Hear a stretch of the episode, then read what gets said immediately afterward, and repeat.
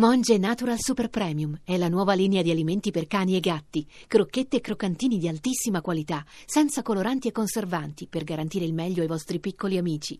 Monge Natural lo trovi nei migliori pet shop e negozi specializzati. Voci del mattino.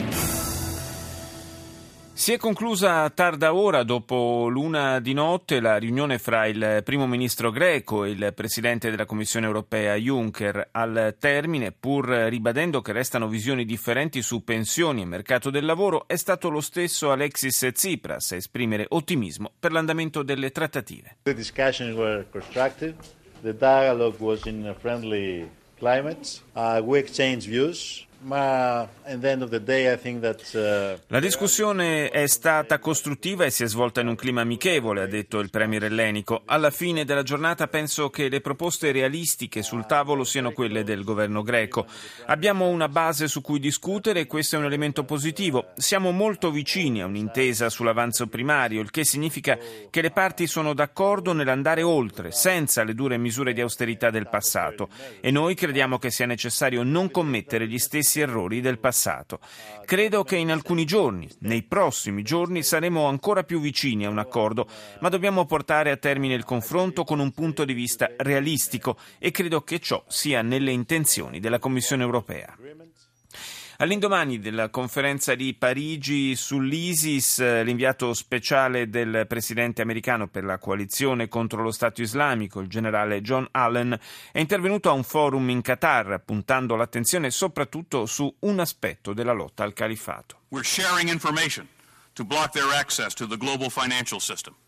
We're uncovering their points of access in the region and abroad. Stiamo condividendo le informazioni per bloccare l'accesso dell'ISIS al sistema finanziario globale, ha detto Allen. Stiamo portando alla luce i loro punti di accesso al sostegno finanziario, sia a livello regionale sia a livello più ampio.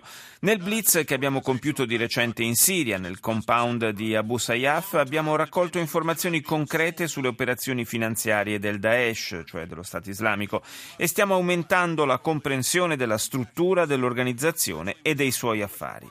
Il generale si è anche soffermato sull'atteggiamento da tenere con eh, quanti sono andati a combattere per il califfato e poi fanno ritorno nei paesi d'origine.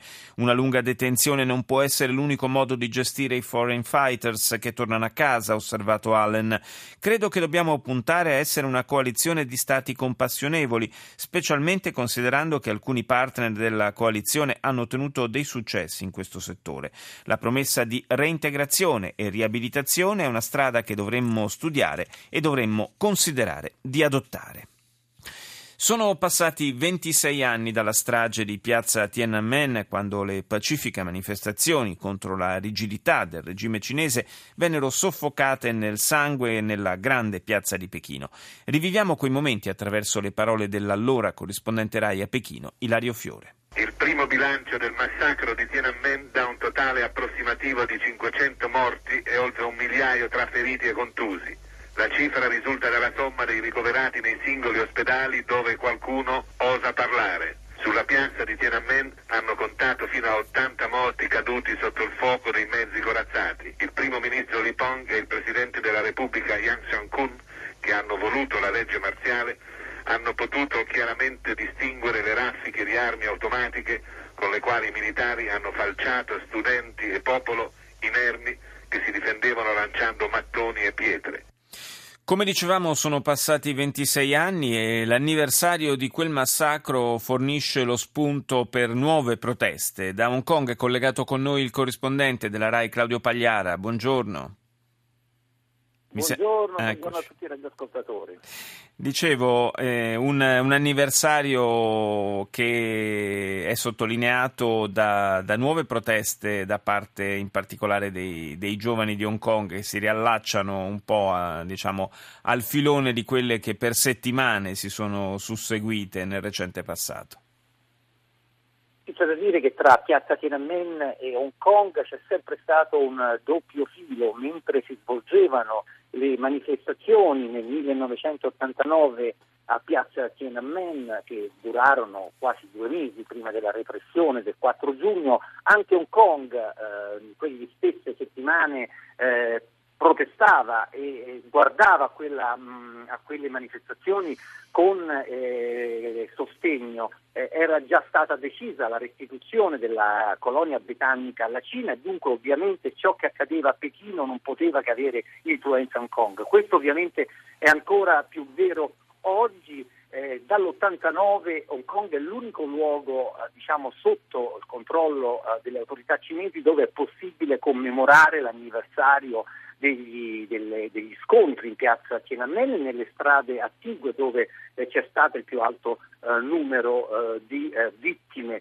Eh, tra l'altro il bilancio che abbiamo appena sentito dalle parole di Lario Fiore non è mai stato eh, confermato dalle autorità, anche se devo dire quelle parole di Lario Fiore sono, mh, quelle, quei numeri sono i più accurati tra le tante fonti su cui ci si può fare riferimento. Si parla di centinaia eh, di vittime, ma eh, il bilancio non c'è mai stato perché le autorità cinesi, che sono le uniche che possono avere un bilancio ufficiale, non lo hanno mai fornito. Oggi, stasera, e per la verità, per la verità hanno... Locale, per la verità, scusami Claudio, hanno anche sempre messo fortemente la sordina alla possibilità di, di, di rievocare quei fatti, di ricordarli, di commemorarli.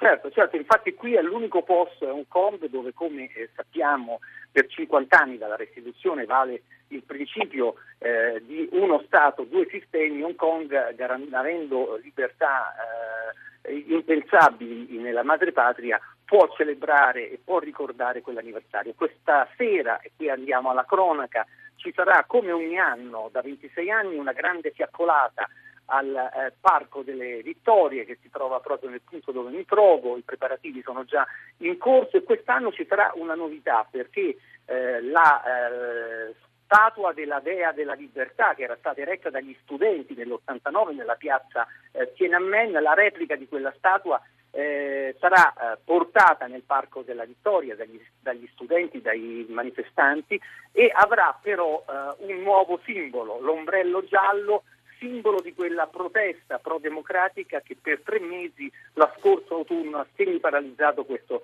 hub finanziario.